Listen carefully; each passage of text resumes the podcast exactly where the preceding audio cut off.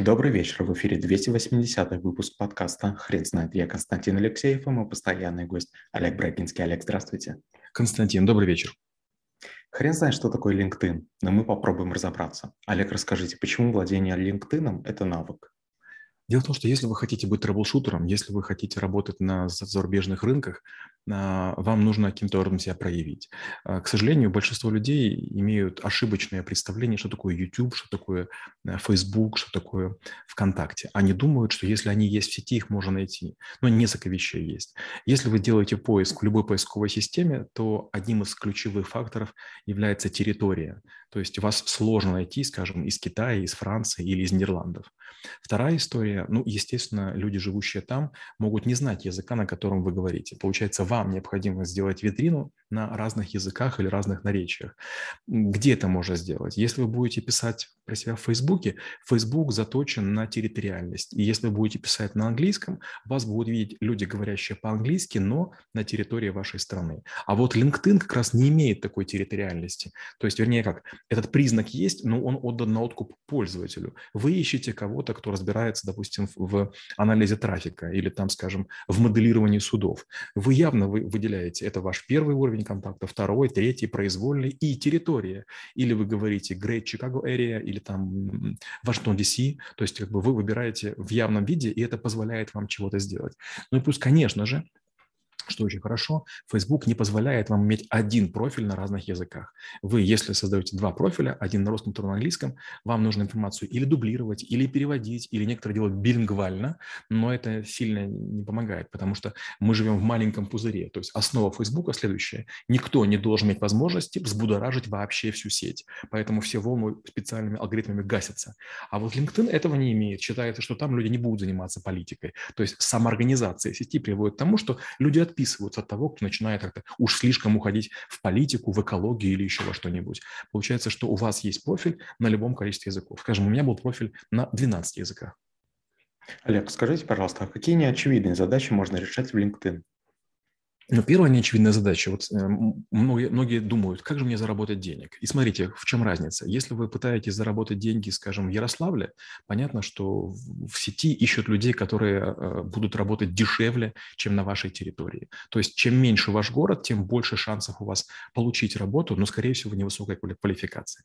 Если вы будете выходить на рынки, скажем, Китая или англоязычный рынок, вы вдруг поймете, насколько там много денег. И вы вдруг поймете, что там любой клиент из Европы раз в 8 платит больше, чем клиент ваш земляк даже там в соседнем городе. Следующая важная вещь – это то, что э, если вы находитесь э, там, на своем сайте, если вы находитесь на каком-то портале, то вас видит ну, крайне ограниченное количество людей, то есть некая комьюнити, которая находится в каком-то там замкнутом пространстве. А LinkedIn – это действительно сеть в любую секунду расширяемая. То есть, э, когда я в нее входил, там было 200 миллионов человек, сейчас, говорят, уже 800. Это означает, что любой участник до любого может теоретически достучаться. Раньше было такое исследование, что каждый человек на планете связан через шесть рукопожатий с кем угодно. Я хорошо помню эту историю, был такой челлендж в LinkedIn, все пытались понять, насколько они близки к, скажем, Цукербергу или к президенту, это был Трамп. Так вот, оказалось, что благодаря LinkedIn это количество сократилось до трех. То есть, получается, теория, доступная нам с точки зрения переписки или там, скажем, каких-нибудь интернет-коммуникаций в социальной сети приводит к тому, что у меня во втором круге есть и Трамп, и Обама, и, и, и кто угодно. Олег, скажите, а изменилось ли что-то глобально с тех пор, как вы стали самым просматриваемым человеком в LinkedIn? Да, Первая самая сильная неприятность, которой я очень страдаю, это то, что убрали рейтинг. А, дело в том, что в 2015 году, в 2016 были рейтинги, и там было два рейтинга – Most Viewed и Most Connected. Я не был Most, View, most Connected, потому что были люди, у которых было до миллиона контактов.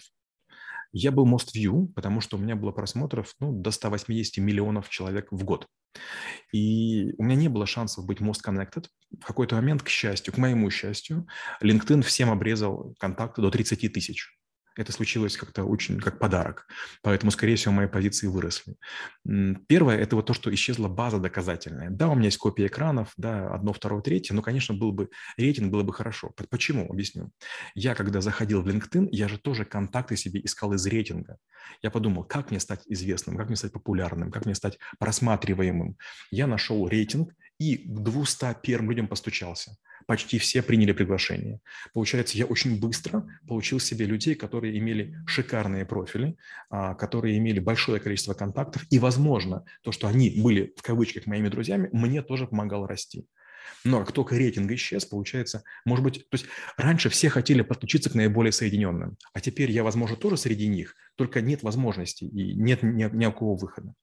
Вторая вещь, это удивительная, это то, что появился рейтинг SSI, Social Selling Index. Когда мы работали в LinkedIn, мы боролись за просмотры. И вдруг появляется SSI, который говорит, сколько у вас соединений, какой вы вклад вносите в сети, насколько люди отзываются, насколько вы влияете на все это. Очень необычный рейтинг. Опять тоже интересно, очень многие хвастаются, у меня 86, у меня 85, я тихонечко сижу, у меня 94 и думаю, говорить или не говорить, как бы. Вроде бы хвастать не хочется, у меня высокий рейтинг, я только один раз видел человека, у которого рейтинг был выше, чем у меня, но опять же, кто знает, может быть, у него, он, у него был э, пик славы. Ну и третья вещь в LinkedIn – это я стал ее, э, я стал ее причиной, как ни удивительно, из-за того, что я сделал свой профиль на 12 языках, и каждый профиль был 300 страниц, в какой-то момент времени на меня вышло очень много людей из LinkedIn. Они прям рассматривали мой профиль там каждый день. И вдруг я получаю сообщение типа «Парень, остановись». То есть как бы мы наблюдаем, а ты все пишешь, пишешь и пишешь. Мы понимаем, что у тебя много публикаций, много проектов. Хватит, хватит. И как бы я думаю, а вдруг это мошенники, на них не реагируем. В какой-то момент я пытаюсь добавить очередной символ, символ всего лишь, а мне говорит, ваш лимит уже испорчен, и, и, исчерпан. То есть из-за меня всей планете поставили лимит. То есть, насколько я знаю, нет ни одного человека, у которого был бы профиль на 300 страниц на 12 языках. Олег, расскажите, пожалуйста, про требования материалов, которые стоит и которых не стоит публиковать на LinkedIn. Ну, во-первых, с 2016 года я очень пассивный участник LinkedIn, потому что я не могу добавить ни, одно, ни один контакт. Получается, меня добавляют, чтобы за мной следить. У меня около 30 тысяч подписчиков и около 50 тысяч фолловеров. Поэтому я не могу добавить ничего, мне это неинтересно. Я один язык убрал, оставил 11, ну, чтобы там как-то э, профили переформатировать. Первое, что скажу, что LinkedIn очень ценит доказательность. Если вы будете гнать все свои проекты или свои публикации на свой же сайт, это не котируется. Чем выше рейтинг сайта, на который вы ссылаетесь, тем лучше. Есть такая, ну ладно, не важно, есть специальная команда, которая позволяет Google понять, какие наиболее авторитетные сайты на вас ссылаются. Если вы печатаетесь там в серьезных изданиях, это сильно помогает, а если вы печатаетесь в изданиях там до 100 тысяч э, человек, это почти не работает. Это первая вещь. Вторая вещь. Не имеет смысла описывать одинаковые проекты. Вот, скажем, я совершил большую глупость, я а, начал проект описывать хронологически, и как раз вот я не успел все закончить, потому что мне сказали, как бы все, вот и закончилось. И потом, когда я анализировал, оказалось, что одинаковые проекты, которые допустим, делал в России, в Украине, в Казахстане, в Германии, лучше не делать, одного проекта достаточно. Третья вещь – это не надо выдумывать свой язык. Ни когда мы пишем по-русски, ни когда мы пишем по-английски, ни когда мы пишем по-испански, не нужно использовать сленг, потому что неважно, как вы называете этот предмет, как вы называете этот проект, вы называете некие сущности, важны поисковые фразы, как это все ищут. Поэтому смотрите людей, которые более просматриваемы, чем вы, и пытайтесь понять, как, какие фразы они берут. То есть напитывайтесь из других профилей правильными формулировками. Олег, скажите, пожалуйста, а каким образом стоит выбирать между проектами, которые я, например, совершил, чтобы выложить на LinkedIn? Может быть, это должно быть что-то а, прорывное в сфере, в которой я работаю, или, может быть, хайповое? Я не уверен, что хайповое поможет. Объясню почему. Если хайповое, то с одной стороны много запросов, а с другой стороны многие начинают так писать. Это первое. А, мне кажется, что гораздо важнее, чтобы вы ссылались на действующие профили. Если компания, для которой вы работали, не очень большая, но имеет прокачанный профиль в LinkedIn, ссылка очень сильно поможет. И наоборот, если вы учились в крутом вузе, но ссылка на него идет в пустоту, или вы создаете компанию впервые, это не работает. Был период, когда мне казалось, что надо войти в разные группы. Я вошел в Harvard Business Review, в PADI, это дайверы, ну, Artificial Intelligence, ну, другие группы, в которых я мог что-то там делать. Я начинал с кем-то пытаться общаться, переписываться. Это занимает массу времени, но толку никакого нет. Но как только я добавлял себе какой-то проект с компанией серьезной, мировой, известной, у меня сразу же там было до 11 тысяч дополнительных просмотров в день. Олег, скажите, пожалуйста, а стоит ли отзываться негативно о компаниях, с которыми а, я имел опыт работы. Или, например, спрашивать совета а, и проявлять таким образом неэкспертность. Я не уверен, что это нужно делать. Если вы кого-то критикуете, это говорит о том, что вы обижены, и вы показываете свою модель поведения. Если вы обижены на одну компанию, можете быть обижены и на другую. Если вы ругаете человека, не факт, что вы правы. То есть каждый всегда уверен в том, что он прав, и это, конечно, очень критично. А спрашивать совета по работе с компанией я не читаю ничего там зазорного. Я так почти не делаю, но, видимо, скоро придется. Сейчас у меня такая некая корпоративная война, война начинается, и да, мне придется искать сильных, э, сильных специалистов. Да, возможно, это сделаю. Олег, скажите, пожалуйста, а что ждет LinkedIn в будущем? Трудно понять. Вот э, LinkedIn – наиболее консервативная сеть, с которой я работаю. То есть я работаю с Instagram, Facebook, ВКонтакте, даже несчастными одноклассниками, и я вижу развитие. То есть какие-то вещи меняются на протяжении двух или трех лет. LinkedIn развивается крайне слабо, там нет э, каких-то там таких потрясающих возможностей, там чуточку совершенствуется поисковый язык. Получается, что многие думают, что LinkedIn – это сеть для резюме. Не совсем так. LinkedIn – это способ найти людей на новой территории в той сфере, которая вам интересна. И если вы описываете себя и ждете, что к вам кто-нибудь придет, этого не случится. Почему многие уходят из сети разочаровываются? Потому что им кажется, что достаточно просто сесть на площади и к тебе подойдут. Это не так. Если вы не будете давать экспертные материалы, если вы не будете рецензировать других, если не будете предлагать помощь, сами не свяжутся. Получается, пока я писал свои статьи, я получил много читателей. Но когда я стал отзываться на опросы, помоги, подскажи, что ты думаешь, вот тут я получил много деловых контактов. И LinkedIn сегодня, наверное, процентов на 90 или там, может больше дает мне денег. А, ни одна социальная сеть столько не дает.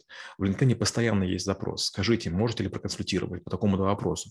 Наверное, в 80% случаев я некомпетентен. Я говорю, вы знаете, говорю, я на этой территории находил, нахожусь или находился, но этого я не знаю. И вдруг мне все пишут, вы знаете, в референсных сетях у вас очень высокий балл, все пишут, что вы адекватны, поэтому можно вы нас проконсультировать. Я говорю, да я дам другого человека. Они говорят, нет, вас будет достаточно. И, как правило, там от 350 евро до, до полутора тысяч за час LinkedIn дает заработать. Олег, вы не могли бы, пожалуйста, прокомментировать решение Российской Федерации заблокировать LinkedIn? А, надо понимать, что это было решение сделано не против LinkedIn, а против компании материнской Microsoft. Microsoft хотели запугать тем, чтобы она давала некие данные э, спецслужбам российским. И понятно, что заблокировать э, Microsoft на территории всей страны – это стрелять себе в ногу. Как бы мы ни хотели, но Windows и Office, ну, к сожалению, это подавляющее большинство компьютеров, в том числе и государственных. Поэтому был такой, знаете, была выбрана такая, знаете, корова на заклание. То есть там не самую лучшую корову пристрелили для того, чтобы было неповадно. Но опять же, очень часто говорят мне, начиная года 2016, что зачем ты находишься в LinkedIn, как бы он мертвый. А до 2016 года в LinkedIn было активных 12 миллионов россиян, сейчас 5. И причем те, которые есть, они чересчур активны. Получается, что сеть ничего не потеряла. Олег, расскажите, пожалуйста, про примеры своей практики, когда LinkedIn оказался а, неожиданным помощником. Десятки раз на меня выходили разные люди, они искали контакт на нашей территории, и обычно как это происходит? Пожалуйста, там, Олег Леонидович, нас познакомьте с Константином Алексеевым. И я спрашиваю, что, зачем, почему. Если запрос кажется мне адекватным, я пишу Константину, говорю, Константин, хотите пообщаться? Константин говорит, ну, почему бы и нет, кажется, вроде ребят нормальные. И потом, как правило, обе стороны пишут, ой, спасибо, как бы вы знаете, мы поработали, мы всем довольны, там, как бы, если что, вы к нам обращаетесь. То есть в LinkedIn, если сам не оказывал услугу, деньги просить не принято. Есть, конечно, некоторые нетворкеры, такие как, скажем, Стивен Бурда, они берут деньги за контакт, они берут деньги за телефоны. Я так не делаю, как, как многие другие. Lion, есть такой термин Lion, LinkedIn Open Networker. Это означает, что если запрос будет написан галантно, и если он там не будет там каких-то требовать от меня там каких-нибудь не, необычайных усилий, я, в общем-то, на него от, отозвусь. То есть мы друг друга маркируем. Lion означает, что да, если смогу, я окажу содействие. Олег, расскажите, пожалуйста, такие специалисты, нетворкеры смогут меня связать с Илоном Маском? Да, абсолютно. Да.